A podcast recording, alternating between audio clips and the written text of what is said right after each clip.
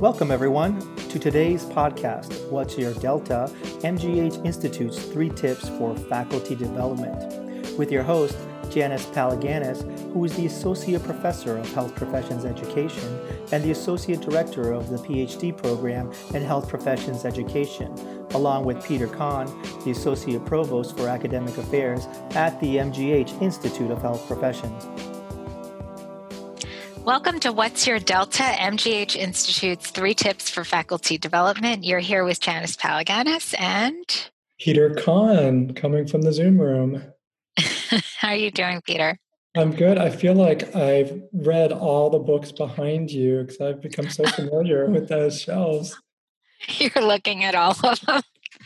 I, I should have a big one that said theory on it. I don't know where that one went. Oh, this is one of my favorites by Otto Scharmer, Theory U. Today we have someone that I would love to introduce. Um, we have Bobbie Ann Adair White. I never say your full name. I feel like your mom saying your name, BA. So, so uh, BA goes by BA, and she's um, an adjunct associate professor here at uh, Massachusetts General Hospital Institute of Health Professions. And um, she works with me in the Health Professions Education Program teaching in the master's and in the PhD. And BA is my go to person when it comes to emotional intelligence, team, um, we have these interesting, very long, deep discussions around conflict in teams and how to teach interprofessional teams how to work together, trust in teams. Um, and I just, I enjoy our conversations, BA, and just knowing Peter. And it seems like we all have a similar interest in all of this. Um, I know this is going to be a really great and interesting conversation. Yeah, thank you so much. I'm super excited. It's funny because I'm sitting here smiling and nodding as you're saying all of these things, like everybody can actually see that. So, um, yes, I absolutely love chatting with Janice about all of these things. We've already spent an hour today talking about some of them. So, we can continue that conversation here maybe. I haven't had the opportunity to have many chats with you, BA, although I certainly know your name and your uh, accomplishments. Can you tell me, and by extension, some of the listeners, your background? Because I, I feel like we have an affinity there. I'm also a non clinician in the health professions education world. So we all have our own stories of how we arrived here. What was your path?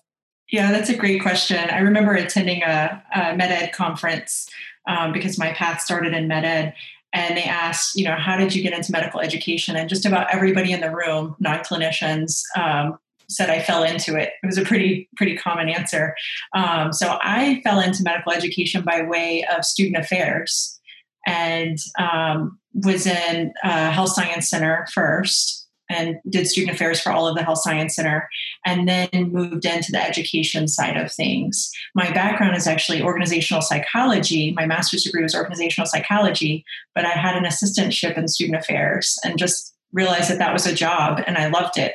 Um, so I kind of went that direction and then kind of just stayed with medical education. So I say that I'm married to medicine. My my husband is a physician and I like that we can collaborate on projects. We publish together and we work on things together.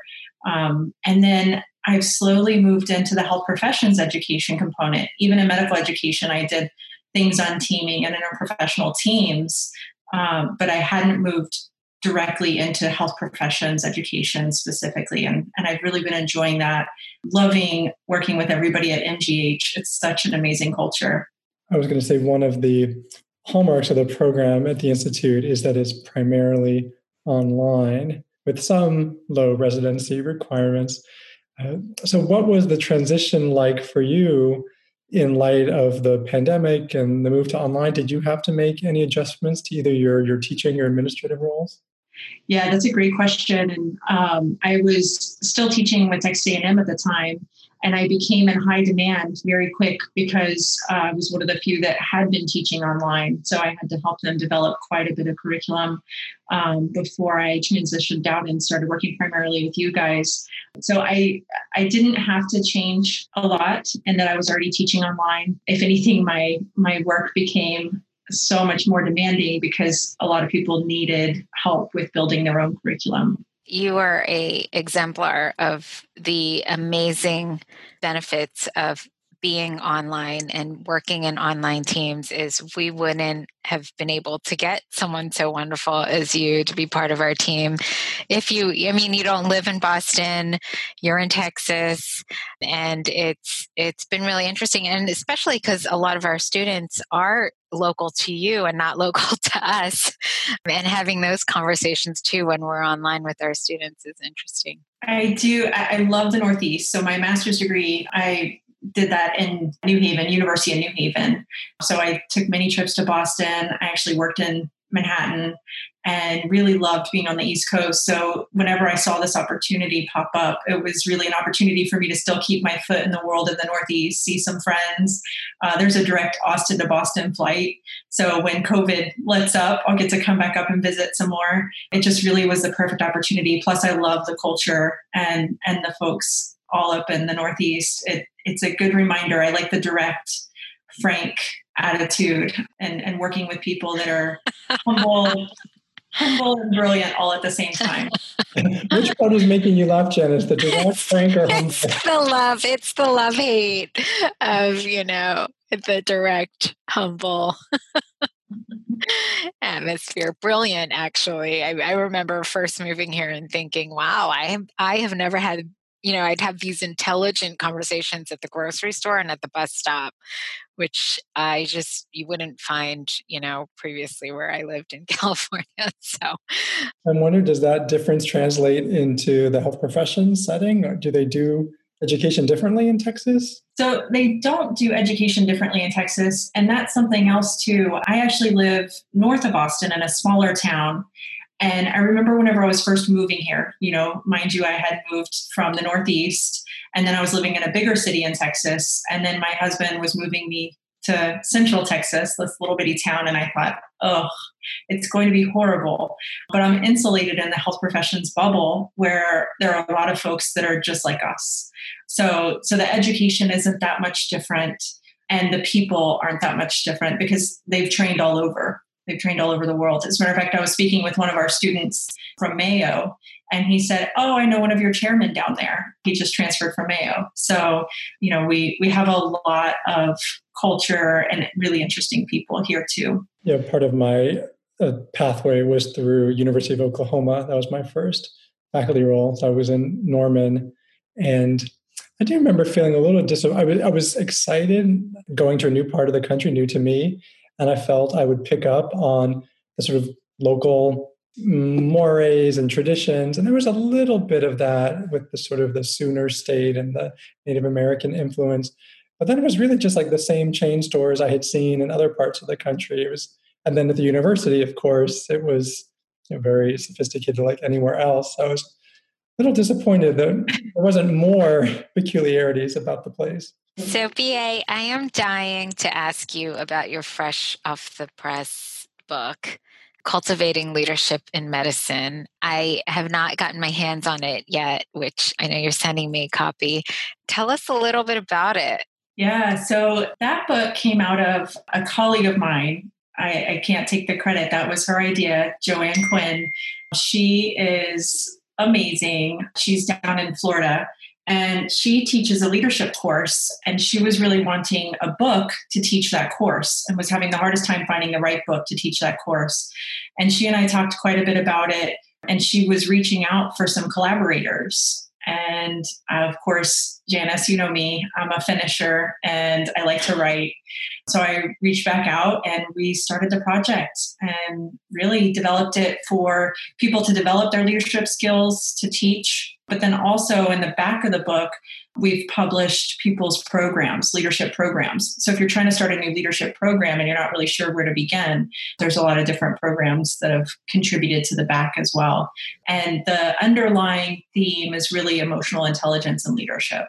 So we really focus on EI and leadership, and we tried to bring clinical components into it. So, did you help write all, like the entire book, all the chapters? Not all of them. I actually was just looking at it. I think I wrote four of the chapters and then edited the remainder of the book with ah, okay but you you know it inside out i'm guessing and so so my question is what is your favorite chapter It's funny that you ask. You know, probably my favorite would be the one on empathy. And really, just because I, I'm pretty sure that's the one that I did with somebody else.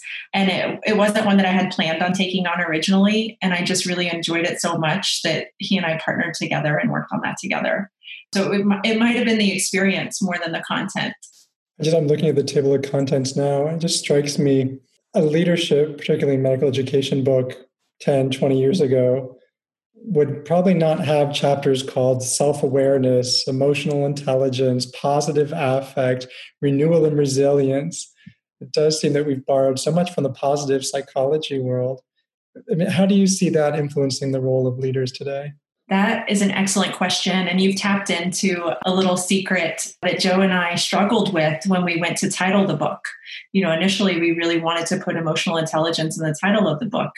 And we were concerned that ultimately there might be some negative perceptions and people might not pick it up as readily if the title, you know, if it was titled that way. So, you know, we're still struggling with some of that. And I'm actually in the process of creating a professional development curriculum for a department of surgery right now and we're trying to steer away from some of those terms just because there still is some negative connotation in that in those areas.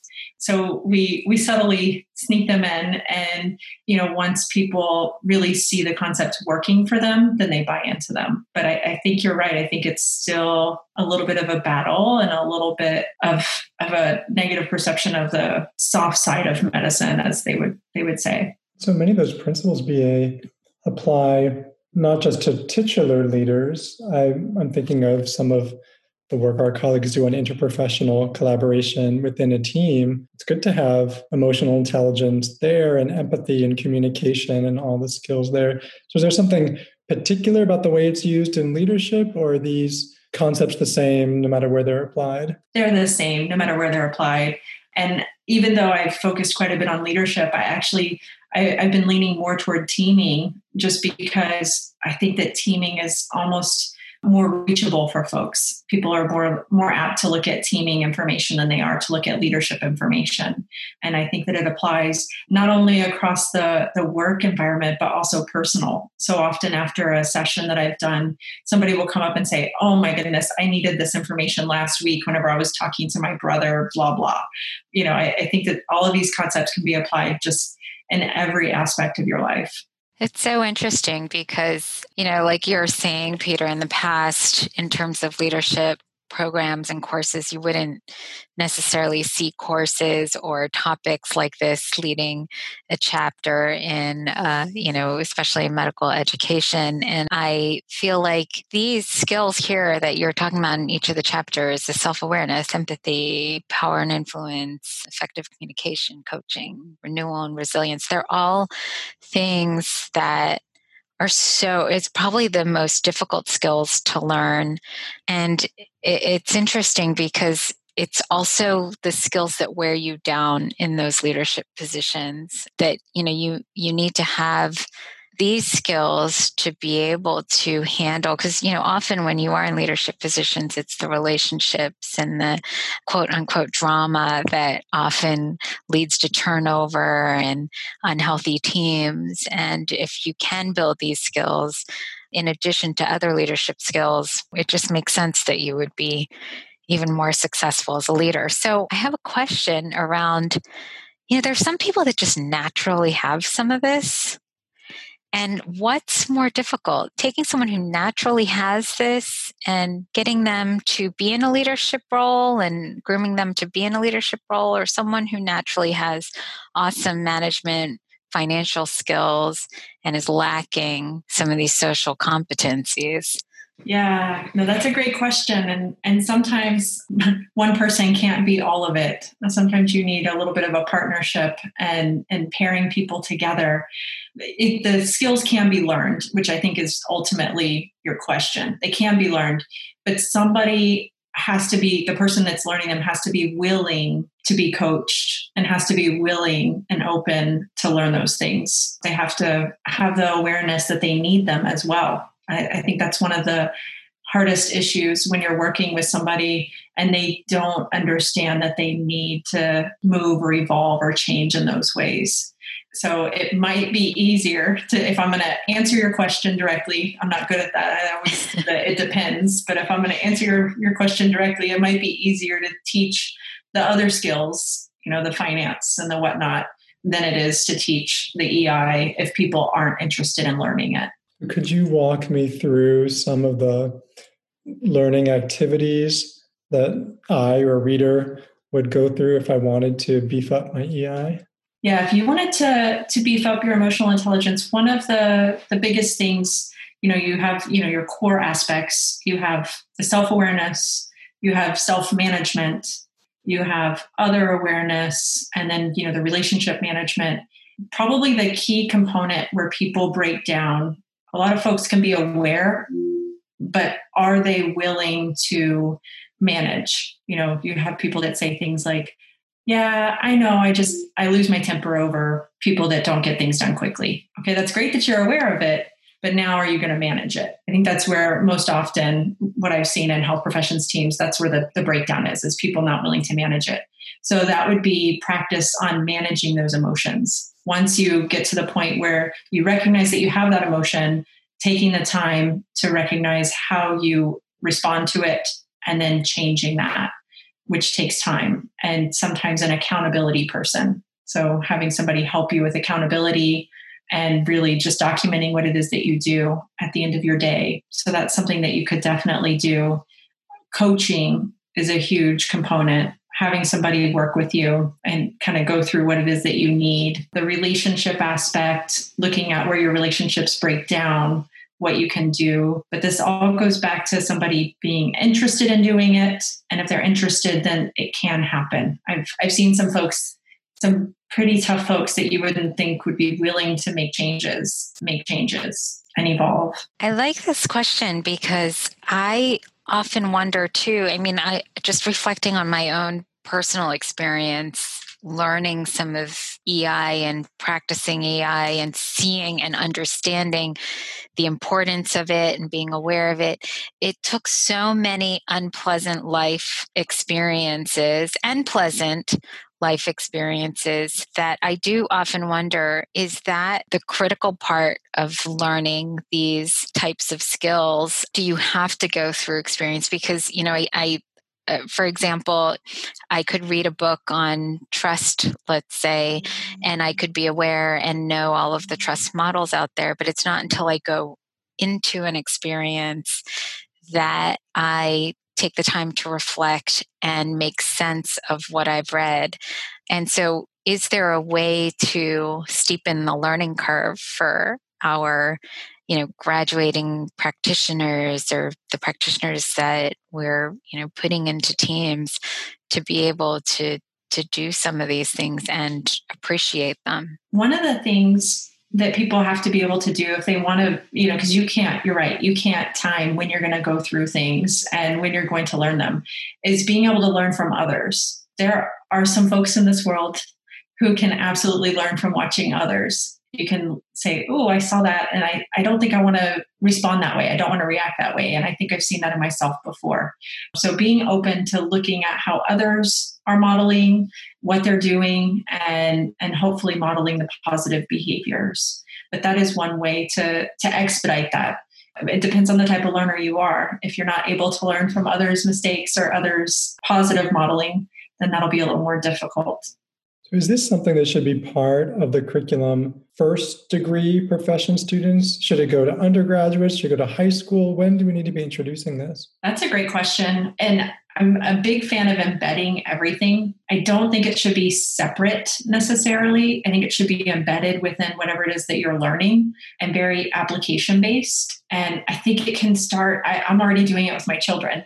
So I think it can start as young as you're willing to introduce it, helping your children be aware of others. You know, they'll come home and complain about the situation, helping them with perspective taking. Well, have you considered that maybe this is why this person did this? You know, think about what their motives were, what was going on, talking to them about the relationships that they have with people. Uh, I think that this can start as early as, you know, kids are able to have the conversations. Now, I'll admit my kids sometimes stare at me blankly and I'll say, I've lost you, haven't I? And they'll say, yes. But I, I think it starts as soon as you're ready to introduce it, just embedding it into application and real life. So, what's dinner like in the White household? my poor children and my husband too he's a physician i coach him all the time i tell him he's great at receiving feedback i'm so impressed i think it's the uh, the process of education that has beaten him down so much that he receives my feedback so well I know that, I mean, what's nice about this is how integrative it is. Like you're saying, it pops up in different parts of your life. But that can also be exhausting if you're always being self aware, if you're always self correcting, if you're always trying to model. Can you ever take a break? Yes. So that's when you find your people, right? You have your safe zones, your safe people, and you can just say, I'm not on right now. And I'm probably about to say something totally inappropriate. So please love me and be okay with that. It, you know, you just, you make sure you find your safe spaces. But you're absolutely right. Whenever I am, you know, in a department that I'm helping with some of these aspects, I'm extra cautious about the things that I say and the things that I do because I'm trying to model the appropriate behaviors, which is difficult because I like to joke and have a good time too. And that's how I build rapport. But definitely it does it does become exhausting and you definitely have to take a step back and recharge. Just one more in this line. Maybe this is implicit in what you're saying, but just to bring out what is the cost of bad leadership if someone doesn't do all the things that you're pointing out? Yeah, so there's quite a bit of literature out there that talks about poor leadership and especially in health professions. You know, if you have poor leadership, you lose trust you don't have people that are bought into the mission or the vision you i mean just just about everything. And and really ultimately potential negative patient outcomes. There are some studies out there that talk about resonant leadership which has to do with emotional intelligence and leadership and how that can really build people up and help them with job satisfaction and ensure that they're not i guess kind of spiraling down even in a time of change. So, it, poor leadership, leadership that isn't considerate of followership, can have huge negative effects. I'm just trying to think about all the leaders who I've encountered. I feel. I feel so, and in a very. Are you going to name names, Peter? well, I could because I have only positive things to say. and I think these are people who um, to, to your earlier point, be about people who fell into medical education, I think people who fall into educational leadership don't necessarily set out that way. They they make their their fame in something else. But I've been so fortunate by leaders. I mean, people who I mentors, people I have worked under or for. They didn't have your book, but they intuited it and they realized where their blind spots were and sought their own resources to fill in the gaps. And it, maybe I subconsciously sort of selected for those people who who knew they had to improve themselves and not just rely on the traditional authority and command. And that is amazing because that's not what I hear often that people have a long line of previous amazing bosses who just got it. But I think you're right. I think some people do. They intuitively can figure out, you know what, that didn't work out. That conversation didn't go like I thought it was going to what what can i do? I think that's one of the biggest things that people forget to do is ask what was my role in that situation? Instead of oh that person's difficult to deal with or oh they just never want to hear what i have to say. They don't pause to say what was my role and how can i adjust that and fix that? To your point earlier that can become exhausting if you're always analyzing that way. But if it's a big enough situation i think it's important. What comes next now that you've edited the definitive book on leadership and medical education that's a great question. I'm actually working on some research regarding leadership during COVID, and we're looking at emotional intelligence and leadership during COVID. So that's one of the things that I'm working on. I'm working on this really cool project with Janice she invited me in on about conflict and interprofessional teams and teaching. And she can talk a little bit more about that. But I was super excited that we have a lot of similar interests. I tease her that before I met her, because I cyber stalk people before I meet them. So before I met her, I read her CV and I thought we're going to be friends. She's such a cool person. So I was very excited to be invited in on this project that she's working on. Um, I'm so excited to have you as a research partner, BA. You're amazing. I love it. But yeah, really just one of uh, my personal goal is to always help people accomplish their goals, uh, provided they align with something that's of interest to me, right? And so really kind of anything that falls into my lap is next on the docket. Well, now I want to hear what the joint project is, Janice. Oh, so basically, what we are writing about is how your emotions as an educator can get in the way of resolving conflict within an IPE group. And we give strategies and we analyze a case and, and analyze concepts that could occur in interprofessional group conflict and give strategies on how to deal with that either be prepared to deal with that or to deal with it in the moment. Mm, I'll have to wait to hear the results. We could do a podcast on that one. Maybe that's the next book. That's what Janice has been talking about. Well, is, is this a good time for me to try to wrap up some of the takeaways? Because it seems like so much of what we talked about applies to everyone who would listen to this. Um, but specifically, um, what I appreciated in, in BA's conversation was this reorienting of leadership as emotional intelligence that that really needs to be seen as the core of what leadership means. And i find that helpful because it also in, integrates leadership into everything, whether you mentioned family, personal relationships, other parts of your life. And why should leadership be something separate? And emotional intelligence helps to make that bridge. So I'd say that was the first tip that I'm taking away. The other good news about that is that it's something that can be learned.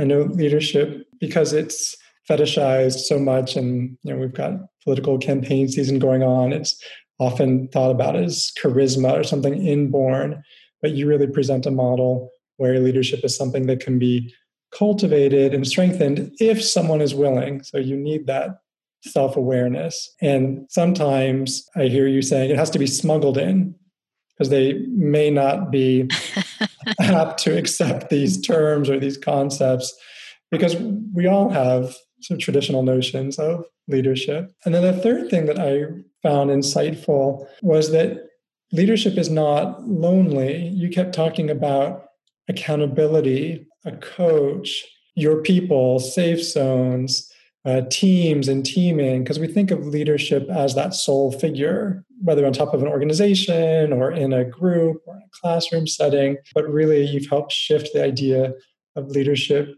to being something that's shared across people and together makes it more effective. So, does that, am I capturing accurately what you've been trying to share with us? That was perfect. It's like the editor of the uh, article that I was telling you about earlier. See? Peter's so great at that.